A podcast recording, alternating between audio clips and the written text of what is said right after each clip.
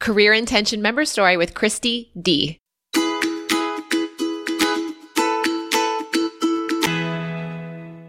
Kristy, thank you so much for coming on the show today. Thank you for having me. it's kind of like the Life with Intention online podcast, if you think about it. Okay, let's start with telling us a little bit about yourself. All right. So I live in Vermont and I have two young girls, five and six. And I run a photography business. So I'm primarily a family photographer. I teach photography. I keep myself pretty busy. So that's me in a nutshell. That's awesome. And how have you been liking Life with Intention so far? Been loving it. I've actually been taking both at the same time, which was not my plan, but I started with both and just kind of had to keep going. So it's been great. Cool. Have you liked doing both at the same time? It's not too overwhelming? I think if it was a different time of year for me, perhaps, but this time of year I have a little bit more time. So just because of the timing, it's worked out that I can do both. And I think my personality just kind of likes to dive all in. So no, it's been great. Oh, fantastic. Okay. What's your favorite part of Life with Intention so far? You know, I think what this class has done for me, it's done a lot for me, but oh, your podcast has done a lot for me. But my favorite part is really just taking the time to think it all through. A lot of this stuff has like been in my thoughts and, you know, kind of swirling around in there, but actually taking the time because of your assignments and because of the videos to to think it all through and actually put it to paper and then to put it into my day has been huge a lot of these thoughts are not necessarily what I've come up with. They're not necessarily new to me, but I haven't taken the time to really formalize them more in terms of intentions. So let's get started with your career intention, correct? Yes. Okay, we'll start at the top of the mountain, Success Mountain. In the B level, what is the intention you have for your career? So my intention is, and I kind of combined it with my relationship one a little bit, but I hope that's okay. So to trust in and encourage the growth of my business while enjoying the present moment at home and with my family. What a beautiful intention. And I can tell you that is a very unique one from many of the previous career intentions we've had in the past. There's a lot of flow, I think, in this one as well. Yeah, I did tell you I'm doing both at once. yeah, exactly. I love that. It's merging the two. That's so cool. Okay, so can you highlight for me the values, the uppercase V values in your intention for those listening? You know, it's really just presence. Like, that's the huge thing for me. And I can't remember where it was said in this class, if it was from you or if it was in the chat. I, I know it was said by someone somewhere, and I can't remember, but it was such a simple phrase, and it was do what you're doing while you're doing it. And it's like a, such a silly, silly, simple thing, but that has stuck in my mind so much. And that's what I want more than anything because I love my work a lot. Like I love what I do and but I love my family and I personally don't do well trying to do both at the same time. For me it's trying to find the balance and letting me have that presence in both home and work. Fantastic. So for this step you know, module three portion, we always want to look for a specific timeline in mind when we're actually implementing this enduring value. So this intention, you could do the rest of your career, the rest of your life. But when we put it into the pyramid and we start to actually apply this to a planning action, it's easier for us to focus on a specific chunk of time and then we can continue those actions after that chunk of time, but it helps us really get to the granular nitty gritty, step by step, one step at a time, because our circumstances are always changing. So if we say this is going to be the rest of our lives, that's a joke because, you know, three months from now, your life with your children going out of school for the summer might look totally different. So what is the time frame that you're looking for in this little module three homework that you did today?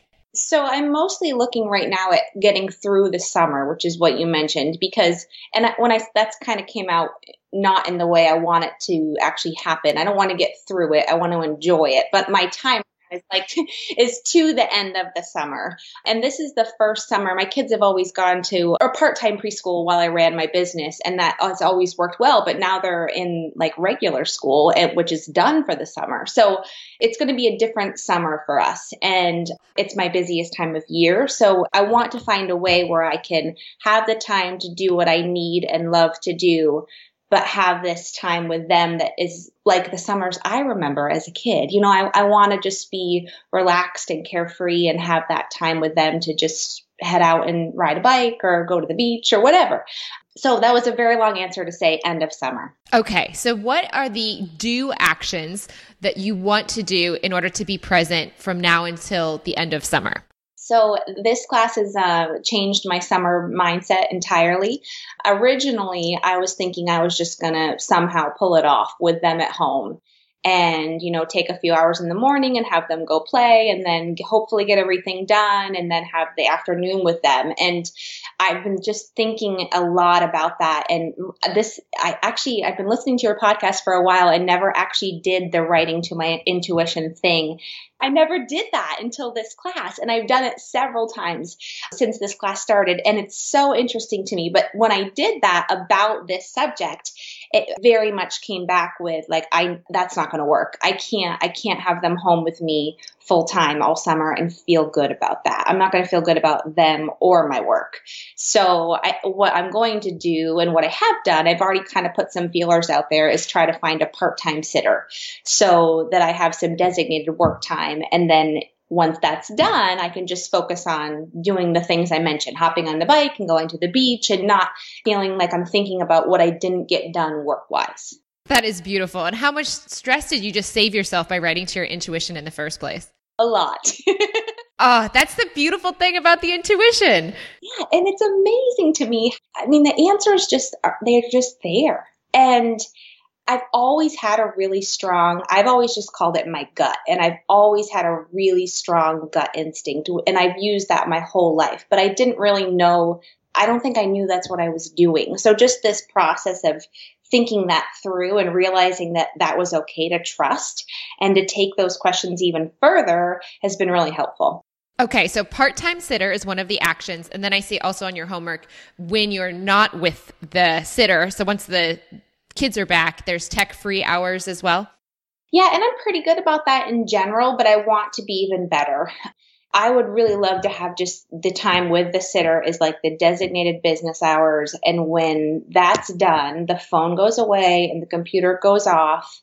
And I just don't want to check in on it. And I don't need to. I don't, I'm not in an urgent career. You know, there's nothing that's going to come up that has to be answered immediately. But you, you know, as a self employed person who, you know, the emails come in and you feel like, you know, because no one else is going to answer them but me, I feel like I should do that. And I, I've gotten a lot better, but I want it to just be completely on or off in terms of career. Yes. I remember when I was a jewelry designer, I remember being at a store that I was selling jewelry to years ago. And this helped me back then with what you were just saying about, you know, I'm not in an urgent career. I remember someone saying, you know, this isn't brain surgery. No one's on the table right now about to die. it can wait for the next morning when you check your email. So yeah, that's the next thing that I really want to work on. Okay. And then what do you think the outcome will be by being really clear and having these really potent and powerful chunks of time? Fully focused on your career and your business when your kids are at the sitter and then fully focused on the kids when they're home? My hope is that it's going to give me kind of both situations that I'm wanting. Like I actually had a friend recently tell me that nostalgia is not helpful for decision making, which I thought was a good point on her part, but I very much remember my carefree summers at home and I and my mom being around and I, I really want that for my kids. So I think by doing that, I'll I'll have that and I can live that. You know, I want to go on hop on a bike and go for a bike ride just as much as they do. So I can have that and then also feel really focused and have you know what I love about being in business myself too. And I'm also hoping that it's going to help my business grow. Yeah, when you're feeling good, that's a great place to be. And you're not going to resent your children or your business by giving yourself these full permission to be fully focused. Exactly. And that's been a huge thing for me. And I learned that early on. This will be my fifth year with my business. And I learned that early that I tried to juggle both and I didn't feel good about either. I didn't feel like I was a great business owner. I didn't feel like a great mom. And I know this enough about myself to know I need that separation. So it's just kind of continuing to hold myself to that during the summer. Fantastic. Now let's move on to step two. So you've made your optimal vision using the order and priority, right? It's so different when you think that way versus when you think bottom up versus top down. At least in my opinion, it's a game changer for step one. But now let's move on. So we have the part time sitter and we have more focused time with your kids. So, what do you need to remove and include in order to make that a reality? Okay, I want to remove technology, as I mentioned, even further. So having like just gone in the evenings. And where I do struggle with it is kind of is more in the morning. I'm better at just kind of shutting off from everything in the evenings. The morning is where I struggle a little bit more with that. And so I haven't quite worked that out in my mind in terms of how that's going to go. In terms of the summer, what I picture is because, you know, if this sitter's coming to my house at nine o'clock, then that gives me a couple hours in the morning to, you know, I, I like to get out early and walk by myself. So, you know, get out and do something like that and feed my kids breakfast and shower and then have the sitter come and hope my my thought usually I check email before that time. What I would like to do is really not even check my phone or check you know check in on a lot of things until that sitter shows up so that i have a few hours of really present time in the morning too. Okay let's dial in there okay? So this is really we won't have to go through every detail of everything you're going to do but this one's a really great example. Okay so you normally have a habit of checking the email in the morning before she comes okay? So how many minutes do you think you're on the email in the morning it's not many, but I just don't necessarily like how it impacts the rest of my morning. But how many? Five. Okay, five. Now, five minutes. What if you had to put it? What hour is that usually happening? If you had to typify it, is it at six a.m. or is it closer to seven or six thirty? We'll say six, six thirty. What do you do usually before you've checked the email? What's usually the thing you do right before it? Well, that's changed since this class too. You know, I used to just kind of, I hate to say it, but I used to just kind of wake up and check. Yes, right? Thank you for being honest about that. So many people do that. Yes. It's awful, but it's true. So now I really have been trying to just, and I haven't been trying, I've been doing it. I wake up in the morning and I, am not, I wouldn't say I'm like really meditating, but doing a little bit of visualizing while I'm still in bed, some affirmations, just some kind of, you know, that kind of stuff before I do that. And then sometimes I'll just like look quickly and make sure there's nothing urgent. But I really don't even want to do that because, as I said, I'm not in an urgent business. Yes, 6 a.m. is not when you need a photography email. No. I actually honestly think that what I really want to do is just like charge my phone in another room. You know, like I just want to not like I hate that that's where I'm at, but I don't think I'm alone with that. Like I just want it out of there. Yes. Okay, so here we go. So let's dial this back. So I'm going to just walk you and everyone that's listening through this. Okay, so I have a habit right now of 6 a.m. It used to be 6 a.m. check the email. Now it's 6 a.m. Do some meditation and then check the email. so you're going to remove that, but you have to recognize something needs to be included there in that time and it's going to be consumed by something, but you can deliberately choose what to include there that is in alignment with your values so that you have less temptation to keep falling into the old pattern. Does that make sense?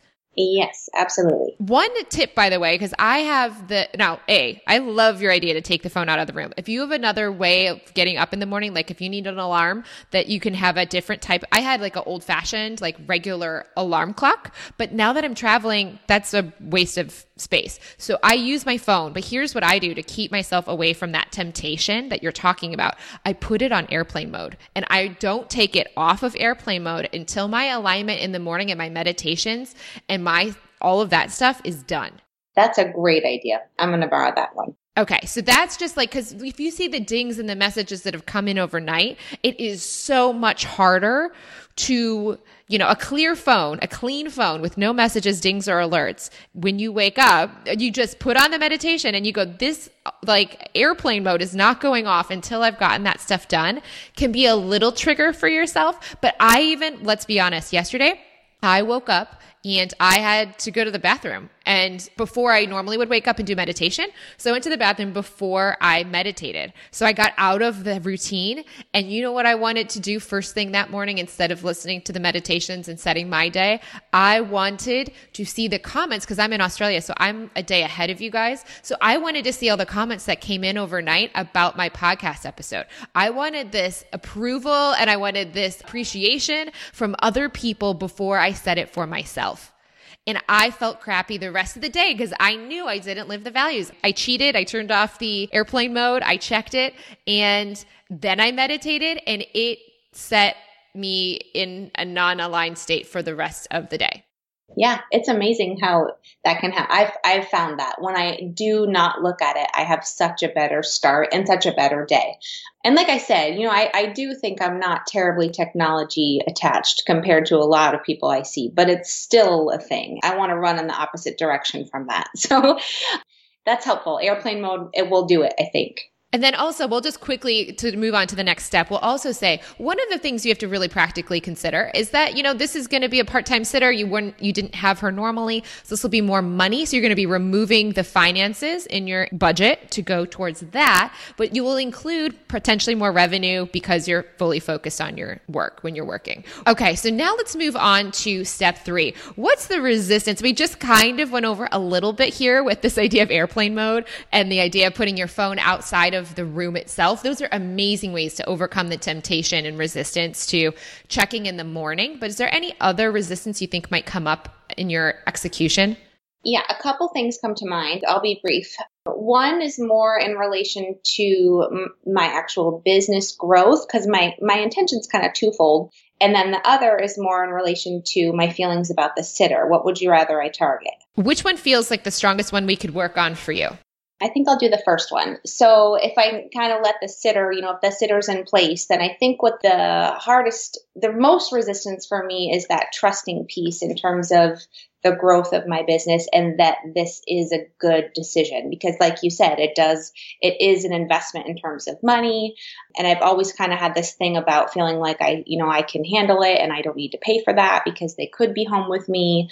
So just trusting in the growth piece is I have a pretty successful business but trusting in that continuing is sometimes a challenge for me. Okay, I have an idea. One little reframe what if you say to yourself, when you have that thought come up, the ego goes in there and goes, but what about this? What if it costs more money and you could have done it without her? You could have made more money without the sitter. Okay. What if we say to your ego, Thank you so much for your concern. You know, I don't really know what's going to happen. Why don't we experiment this summer and see what happens? Mm, okay how does that feel? Does that does that like calm down the ego a lot? Because like sometimes when you make a decision like this your ego will make this like this permanent experience in your life that's never going to change forever. And this is just like let's just see what happens this summer if we try it. Does that calm it down? Yes it does. I feel like i'm experimenting with a lot of different things like good things you know good things right now. So that definitely works for me. What did you actually think before i just shared that? Did you have any other ways of getting over that wall no. I mean, I, I do a lot with visualizing and kind of talking myself in circles about it. But I think with what you just said there is more like just kind of putting a stop to it. You know, if this is like the, the cycle in terms of what's going on in my thoughts with my ego and thinking the same things over and over, that's kind of just a way to stop it and look at it as more of like a temporary experiment. And I like that.